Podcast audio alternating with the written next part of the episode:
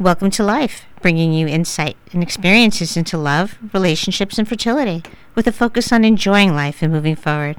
On today's podcast, we'll be speaking about surrogacy with Karen Synesiou, Vice President of Third Party Reproduction at the Center of Surrogate Parenting.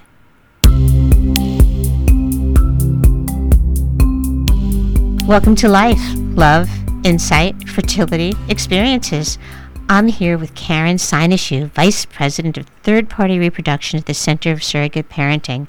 It's an international organization established in 1980, shortly after the laws changed in the United States allowing surrogacy. It's a way of assisting intended parents of having children. So, Karen, thank you so much for being here today.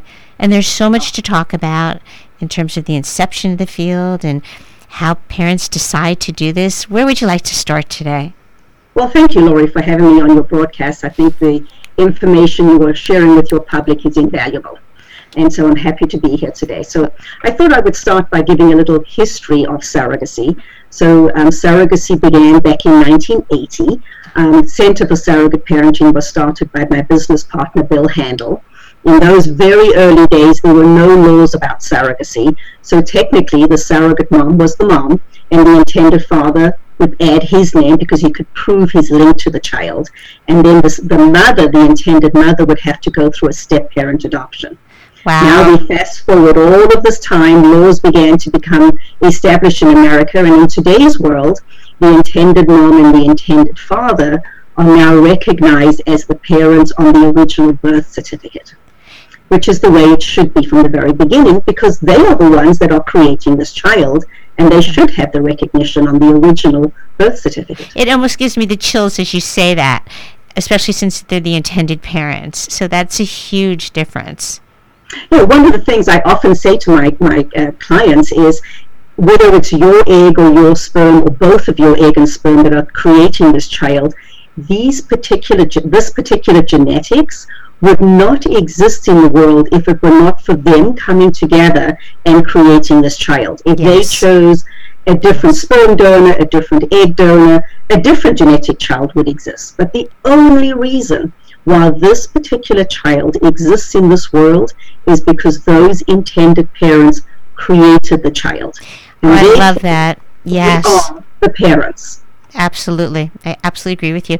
And so this law changing had to be so significant for these parents who are intending to have this child.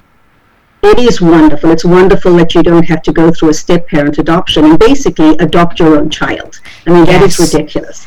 And I think part of it is recognition that infertility is a disease and it's not a choice that we're all making. It is a disease like any other disease.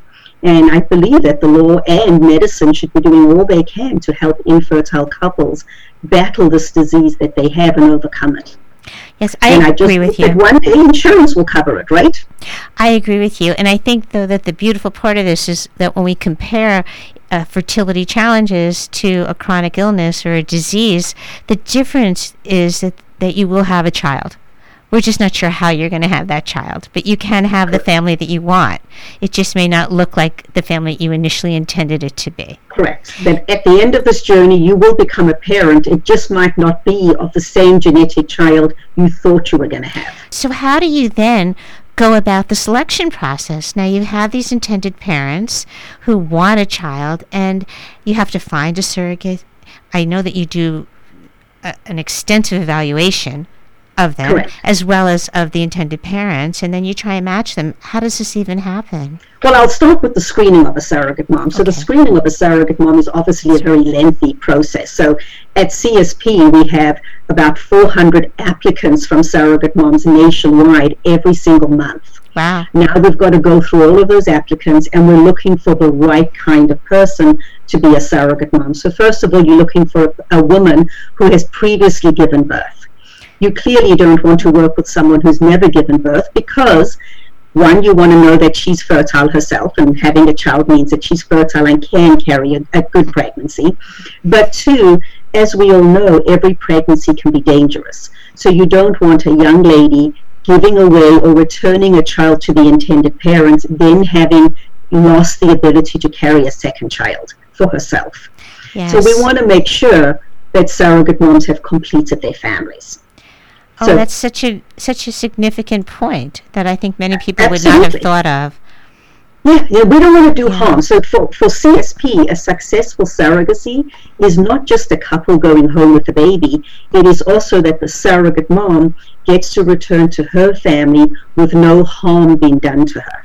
Yes, and one of the things I noticed that um, that you had actually written or spoken about was when you do the screening, you also want to be sure of the support system that the surrogate has in place. Correct. So we will meet. So we will meet the surrogate mom and her husband face to face. We want her husband, her significant partner, maybe a mom if she's a single person. We want someone significant in her life meeting with us. But if she's married, we want to make sure that we're meeting that husband face to face, answering all of his questions that he might have. We even give husbands the opportunity of saying to them, if after this, we'll say it to him privately, if, if as we go through the process you change your mind and you do not want your wife to become a surrogate mom, please just call us and tell us, and we will work with you to move your surrogate mom on so that she doesn't become a surrogate mom or that we can resolve this between the two of you. But we need these husbands to be supportive of their surrogate moms. You don't want an angry person in the house. absolutely what I've noticed is that the women who I've been working with who um, are going through surrogacy are very taken with the families. They visit Yes. the families actually, and they'll go to the surrogate's home. They'll meet the husband and they'll meet the children. Not where they're becoming best friends, but for this period of time, there's this incredible bond that goes on, and this Well, so communication that takes We had a surrogate mom once that we asked the question of. Well, she was at a seminar for us, and one of the parents stood up and said, "But I don't understand. Why are you doing this? You're, Yes. a, you know, you've got a husband that earns a good salary. You have a great career. Why on earth are, did you become a surrogate mom?" And she just smiled and she said, "Let me explain it a different way. I'm not going to cure cancer. I'm just not clever enough to do that. I'm not one of those people that's going to make a huge impact on the world. But what I do really well is I can carry a pregnancy and I can help one family and help them for all their generations. That I can do. And that's why I do this. That's quite an answer. And it's a beautiful answer. And that's Beautiful. these surrogate moms are the most amazing, kind people that you can imagine. They love being pregnant, they love their own children, and they can't imagine someone out there is unable to have their own family. And they just want to be able to help someone have their own family. Do you find that that's at most most cases? It's very different than almost people donating an egg or donating um, sperm because they're actually delivering. So it's a very different process. It's it's different because of commitment, right? The commitment that you're Yes. making. When you're a sperm donor, it's not doesn't take that long, and when you're an egg donor, it's a two month process at most.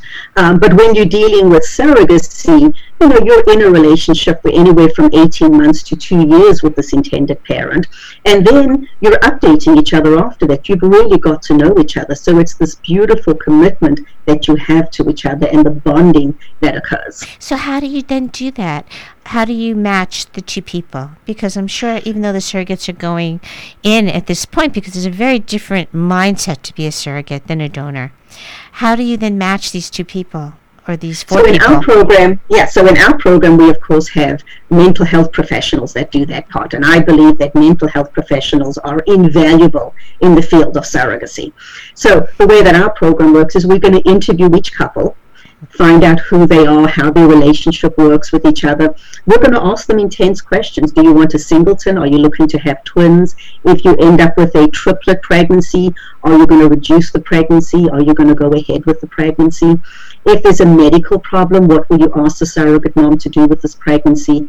What kind of relationship do you want with your surrogate mom before, during, and after that you think you can be comfortable with? So, before the pregnancy, during the pregnancy, after the pregnancy. There's no right or wrong answers because whatever the couple says, we're going to have a surrogate mom that's saying something similar.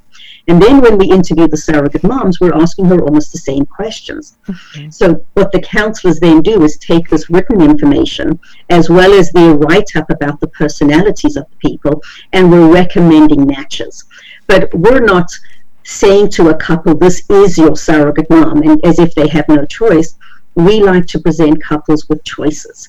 So we're going to go through choose the two or three surrogate moms that we think are perfect matches, and then we're going to go ahead and give the couple maybe two or three surrogate moms to choose from. How does that hmm? work exactly? The couples have their choice. Do they interview each other? Do they meet?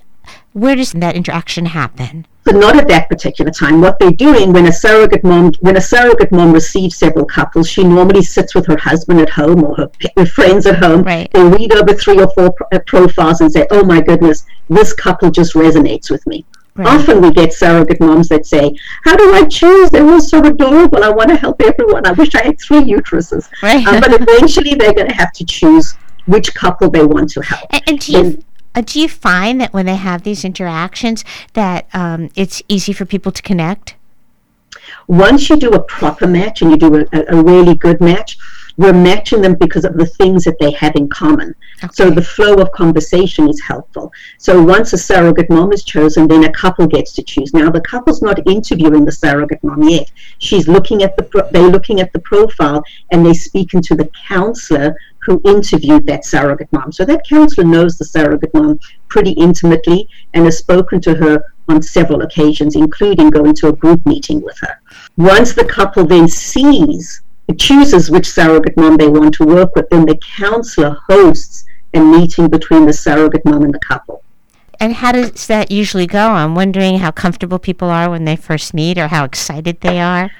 I think everyone is scared out of their minds because this is the person that's carrying a baby and you're meeting someone for the first time, Right, which is why a counselor is there to do the introduction. What comes to mind to me is the issues of control or the feelings of control because now you're kind of relinquishing the caring of your child to this to this person who you don't know and they very often if you're living in New York state or out of state because the laws in New York don't allow for surrogacy or if you're doing something internationally because I know you work internationally how does that communication take place in that comfort level So part of getting a couple ready for a match is a, a conversation with the counselor about having to relinquish control.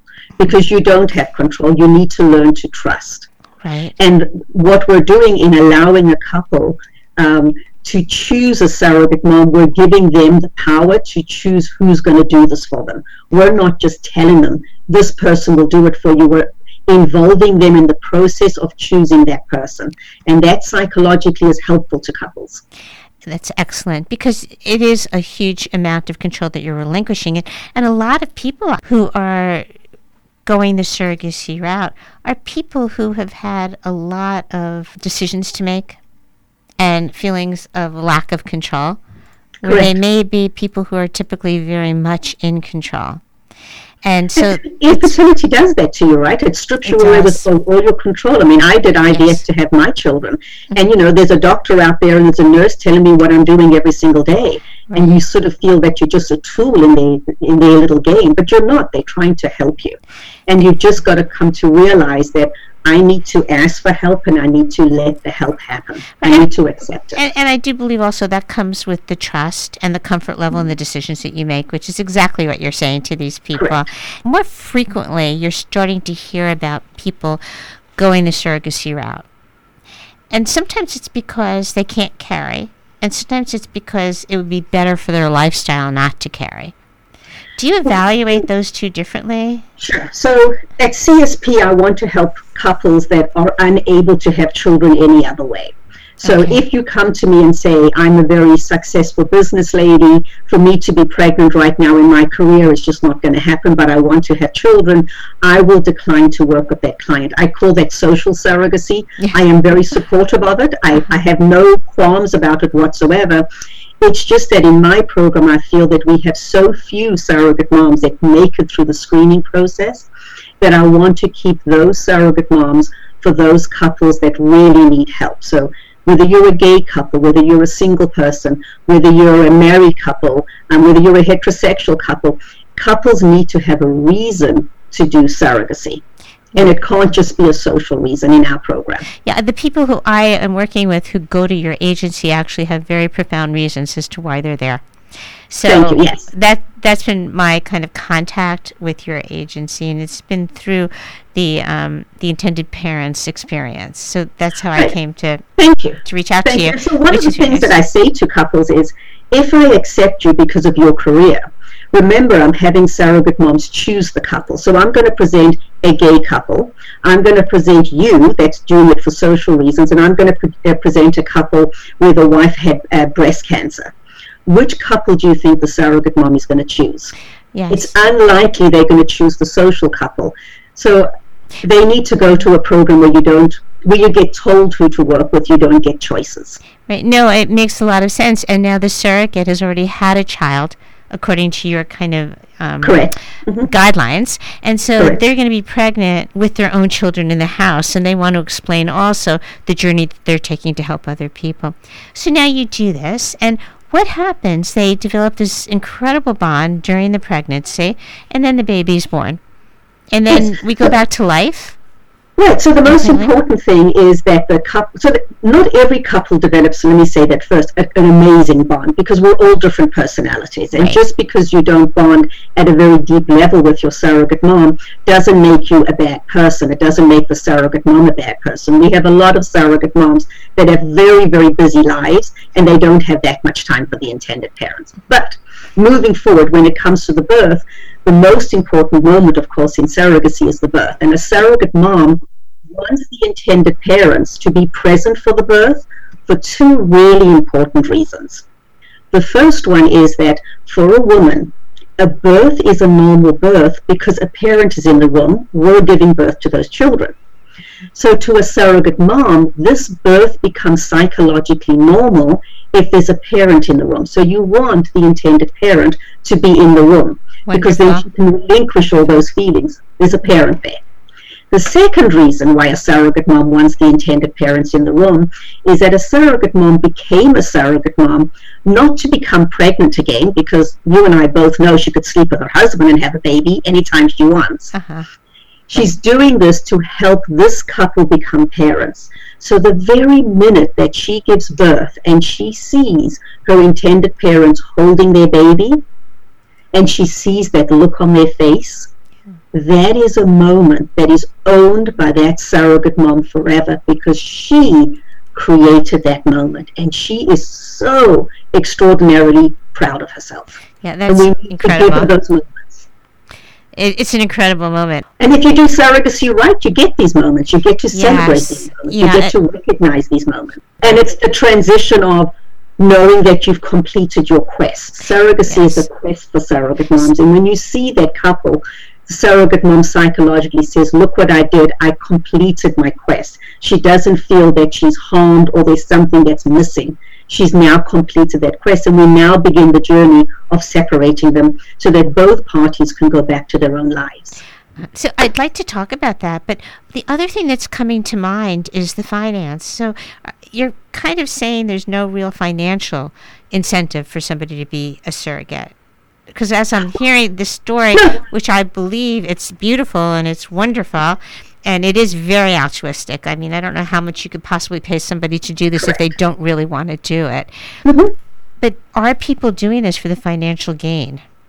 I'm sure that there's a lot of surrogate moms that do it for financial gain. I have absolutely no qualms with that whatsoever. I think women are empowered to make decisions for their own body. The difference is we don't want that to be the only reason for doing surrogacy. Good. Otherwise, they won't psychologically connect with the couple. Um, and the other, this is what I say to couples, and I say to surrogate moms: if you're doing this only for the finances, and next week you win the lottery, does that mean you get to terminate the pregnancy? Oh, that's great. or great. drop the couple. If the answer is I would never do that for them, then it's well, let's explore that. You are doing it for other reasons. Let's explore those reasons and let's recognize them. Excellent. Excellent. That's great. That's great. So if we go back to what you were saying, now you begin the separation process. H- how does So that it's happen? perfectly healthy for the surrogate mom to go back to her family. Remember, Uh-huh. she's had this project and she's pretty much ignored her kids and her family for a while. Why? She goes to doctor's appointments and etc. So now she And especially the last month of pregnancy, you're uncomfortable, and even if the Exactly. best. Although these women have amazing pregnancies. I mean, I've got to say, they look amazing. They carry amazing pregnancies. They love it. But you're right. They, they, in the last month, you know, you're heavy. You're tired. Right. And so she hasn't been as active a mom as she should have been to her own family. So now she gets the opportunity on her maternity leave to really rebalance herself and get re involved with her family to the degree that she wants to be. And they the get other hand- maternity leave. The surrogate Yes, will get maternity absolutely. leave. Exactly. They get maternity leave. They get um, the lost wages, whichever contribution the state or disability might make, and the couple will make up the rest of the lost wages. Wonderful. Wonderful. So now where does the communication start to subside a little bit? Because everybody wants to go back to their own life. The intended parent wants to now raise their beautiful baby. And the surrogate needs to now pay attention to her own life and her own family.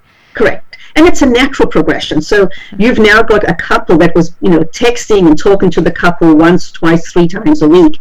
And now you've got a couple that doesn't have time for that because they have a newborn baby at home, right? And so there's no sleep and there's, you know, bottles and diapers and they're just in a crazy world with everyone visiting and celebrating with them. So they don't have as much time to do that. On the other hand, we have a surrogate mom that's missing all those messages. So this is where the agency starts stepping back in again, and this is where Oh, okay. fellow surrogate mom starts stepping in until the couple is a little more balanced. Wonderful. So she gets that support from the agency at that point. Yes, so and, each and you become much more involved. Correct. So we have monthly group support meetings, which is held by a counselor, and the surrogate moms in their territory go to the group meeting. And every surrogate mom has the right to go to a meeting after birth so that she can give her birth story. And so she gets celebrated by all the other ladies in the room while she tells everyone how they celebrated the birth of this precious child. Yeah, that's lovely. That's really lovely. What I find is because I don't work with the surrogate, I work with the intended parents, and there's a mm-hmm. lot of questions that come up there, and a lot of a lot of challenges that they face aside from the control. But they're looking to the future and how they're going to discuss this with their children and how they're going to talk to the children. And the dynamics are different whether it's a uh, an embryo that was from both parents or if it's a donor sperm or donor egg. Each story is very unique and very different Right, and that's why intended parents should stay very closely aligned with a mental health professional because people like you are very experienced with many, many cases under your belt where you can guide couples through all the different ways of telling your child. So, where I come into the equation is when I travel to all these different countries and around America, I like to interview children that have been born through my program. Yes, know, and- finding out, having you share that would be fabulous because when we were talking about that the other day, it was incredible the stories you were telling me. Well, it's the highlight of everything that I do is to meet these absolutely marvelous children. I mean, it's it's amazing to meet these children. So what I do is whenever I travel, I contact intended parents and say, if you've told your child I'm going to be in town, could I meet them? Would they like to give a speech at one of our seminars that we are at? And often the kids love to do that. So I like to interview the children. And so I'm interviewing them about, you know, when did you first know you were born through surrogacy? the best answer that any child can give me is, oh, um, I don't actually know when I found out. I just sort of always knew. And there to me is the perfect answer. Those parents have done it the right way. It wasn't a, hey, let's sit down and have a conversation. It was just an ongoing conversation throughout their lives. And how does the parent become comfortable with it? What are you finding? I, I know how I work with people, but do you give them suggestions or tips in how to be comfortable in this communication? Absolutely. So the main reason, main thing that we say to couples is start when your baby's in your arms.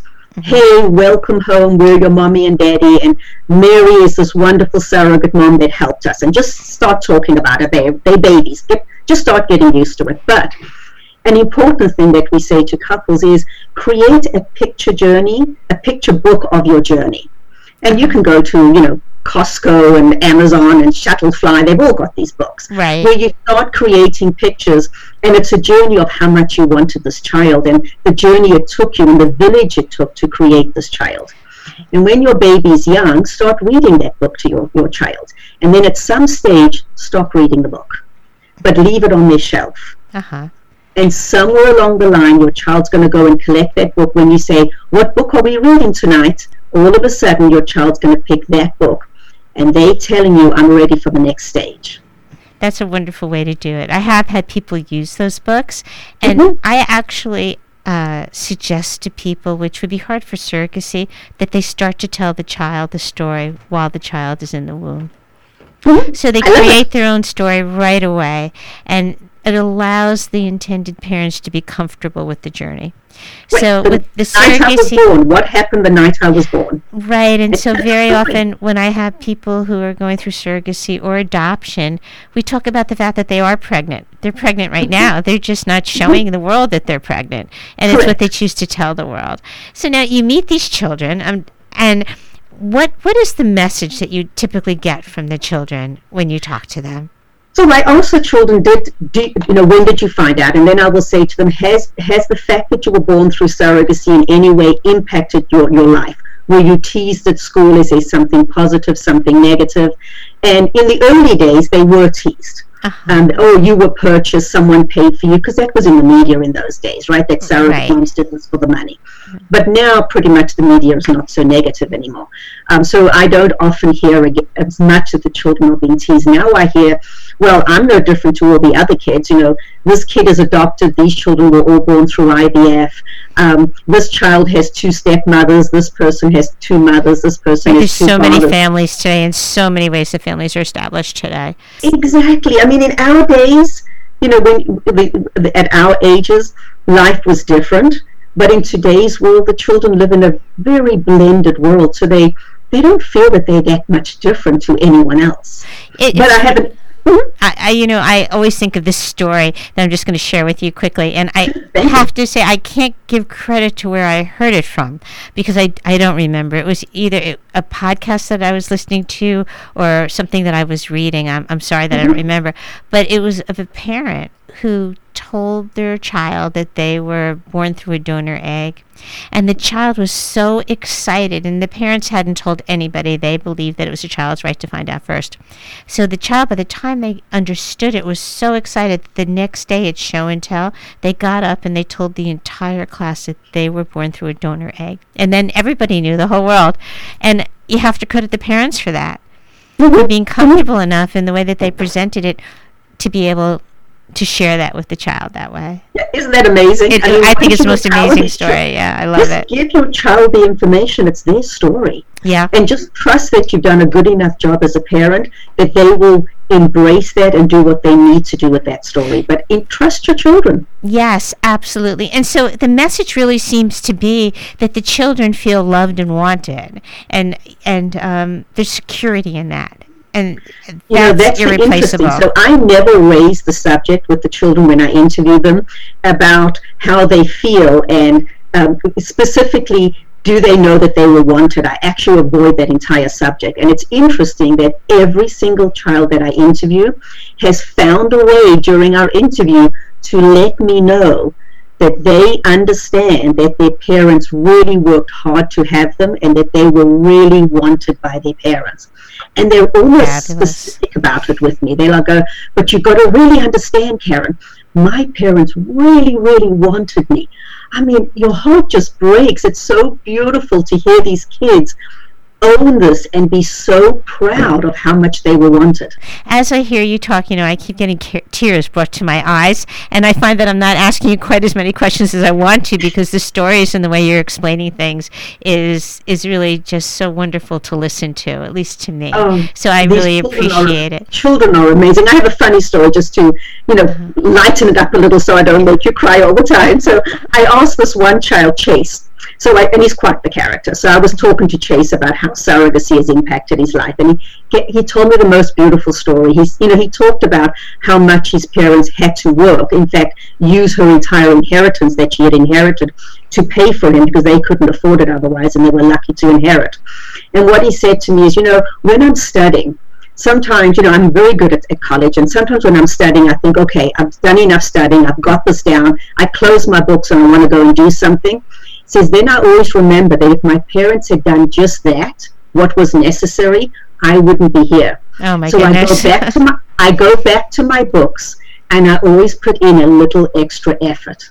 wow. What a beautiful gift surrogacy has given him. I mean, What appreciation, right? What appreciation for life and for oh my goodness. Well, now I really have tears in my eyes. But that was supposed to be a happy one, and I made it something else. But isn't that beautiful? It is, it is. Children feel. yes, and that's wonderful. So, how do we do this? How do we change laws and regulations so that parents can move forward in all of the states because all of the states don't have this at this point and all the countries don't have it at this point. And I know that there's a lot So, of things involved. In America, of- most of our states now, luckily, have passed laws permitting surrogacy. So we know that last year, New York tried to bring in um, through Dr. Cu- uh, to, through um, their, their um, uh, through Cuomo, they tried to bring in the, the new laws in in in New York. I'm getting all confused here. So they tried to change the laws in New York last year, and um, they got so so close to changing it, I but at the last minute they didn't have enough votes. I believe they will introduce new legislation next year, uh-huh. and they will pass it in New York. That would be wonderful because I'm located in New York. I work with people in different places, but I'm located in New York, and most of the women that I work with have to get on a plane and fly to meet their surrogates or to go to a doctor's visit or the 20 week follow up for the sonogram. New Yorkers feel that they're doing something wrong. How can it be wrong to want a child? Well, I have people from other countries where the countries don't allow it and it's looked down Yes. on. So they're not even comfortable telling friends and family because they don't want, um, especially Italy, you know, they don't want the. the and um, France, believe it or not, France is. I have some, you know, some children in France that you know. When I was recently in France and I interviewed the kids, and they don't tell any of the people in their lives that they were born through surrogacy, and that's really sad that they, their parents have told them keep this quiet. And, and it changes the dynamic for the child because all of a sudden there's something to feel not so good about yourself with that it has to be a secret with how you're brought into the world. You know, and I tell you what I found interesting because this one couple actually has triplets um, Oh my. that are now 22 years old. So it's a long time ago that they had the triplets. And so in those days, they could absolutely tell no one. And the interesting thing is, every summer, those children have come to an American camp Uh-huh. for two months so that they could be free with their story. Wow. And so that's what the parents did to them. It's when you're in America, tell anyone anything you want to know. And they talk about America in such positive terms. When they were younger, I visited them as well. And what was interesting is they pulled out of their, their backpacks, because they just came home from school when I arrived, and each one of them had a pencil case with the American flag on it. Wow. They Isn't were proud that they were born in America. And to, to them, America represented that they would have the freedom to talk about anything. Yes, the freedom to be who you are. Yeah, it's changing. I mean, it definitely is changing. I mean, Australia is, you know, opening up more to surrogacy. You've got Canada. England, of course, has had surrogacy for a long time, although they've got very quirky, strange laws. But it's beginning The to laws are different, but the interesting thing is in, in the UK, you find that people are much more open and that do talk about it. And it seems as though um, it's not looked at in any way, shape, or form as anything but just this is what it is. Whereas in America, there's still a little bit of a stigma attached to certain types of infertility treatments. Well, in England, there's, there's a little bit of a stigma as well. I mean, people are not as open as, I mean, maybe in London, yes, they are, but in the, as you go further out, it's a little more difficult. I mean, I've got very good friends of mine that have children born through my program, but they're a gay couple, uh-huh. and they live in the suburbs, so really far outside of London, and they're the only gay couple in their little village. Um, And they really are having a tough time being a gay couple. Now, their children are older now because they're the same age as my children, and we go on vacations together so the kids get all the feedback that they need and the positivity that they need. But in their village, they are the only boys to a gay couple, wow. and they have a hard time with that. So I it's bet. I bet. you know when you're in a major city like in America, when you're in, it's easier. But when you start getting to those smaller towns, there's still work that needs to be done. But you're doing a good job, Laurie. You're doing this. You're doing the broadcast. I mean, this is amazing. No, I, I think what you're doing is incredible and it's profound for all these families. And uh, you just have to hope, and of course, you're very involved, which is a blessing for them. But you have to hope that the boys have grown up to feel secure within themselves. And, Mhm. you know, through all of this kind of um, uh, uncomfortable questioning or looking at or pointing fingers mm-hmm. between being born with gay parents or Right. being brought into the world through surrogacy, they were able to elicit enough confidence in themselves and who they are and self esteem mm-hmm. to really be able to hold their heads up high and yeah, that would be the important a little part. stronger because they you were right i mean they were pretty much bullied when they were younger so they we had to work really hard on building their confidence they would come to america the same thing as my french couple they would come to stay at my house every single year to Mm. boost their confidence to meet other children born through surrogacy so that when they went back home they didn't feel they were so alone That's wonderful. Yeah, and and that's the piece, and that's what's so good about support groups, in my opinion, is that it brings people together so they don't feel alone. Mm-hmm. And I, I could talk to you for hours about this, but I know we have to end. And I'm wondering if there's anything that you would like to add that we didn't kind of touch on. I know we didn't get into depth about too much, but we we talked quite a bit about the the process and you know how it feels. And hopefully the laws and the regulations will change all over and people can be comfortable. But is there anything else that you'd like to add? Well, for me, the best advice I can give any intended parent is absolutely seek guidance. So go to a mental health professional, go to a group support meeting. It is invaluable. Even if you've never done that before and you only go to one or two, you've opened the door in case you need to come back at a later time. So give yourself the gift of getting some kind of counseling, even if it's one or two sessions. Be very proud of what you've done. Remember, it's a disease and you were able to overcome this and really believe in your children. Your children will be fine. Just tell them the truth, embrace it, be very proud of how you created them. And I've spoken to hundreds of children. They are marvelous kids. Very proud of the way they came into the world. oh fabulous i'd love to maybe have some on this on this podcast one day Oh, absolutely. We can arrange that. Oh, okay well let's do that we'll talk about that later Absolutely. Yeah, I think they would love it. Oh, that would be fabulous. Fabulous. Well, thank you. Thank you so much for all your information, Karen. And if somebody wants to get a hold of you or the agency, how would they do that? Just go online to creatingfamilies.com and you go to contact us and you can send us an email. And I'm happy to speak to anyone that needs some guidance. Oh, thank you so much. And if anybody has any comments or questions, please feel free to contact me at laurinets.net. Thank you. All right. Thank you, Laurie. Thank you, Karen.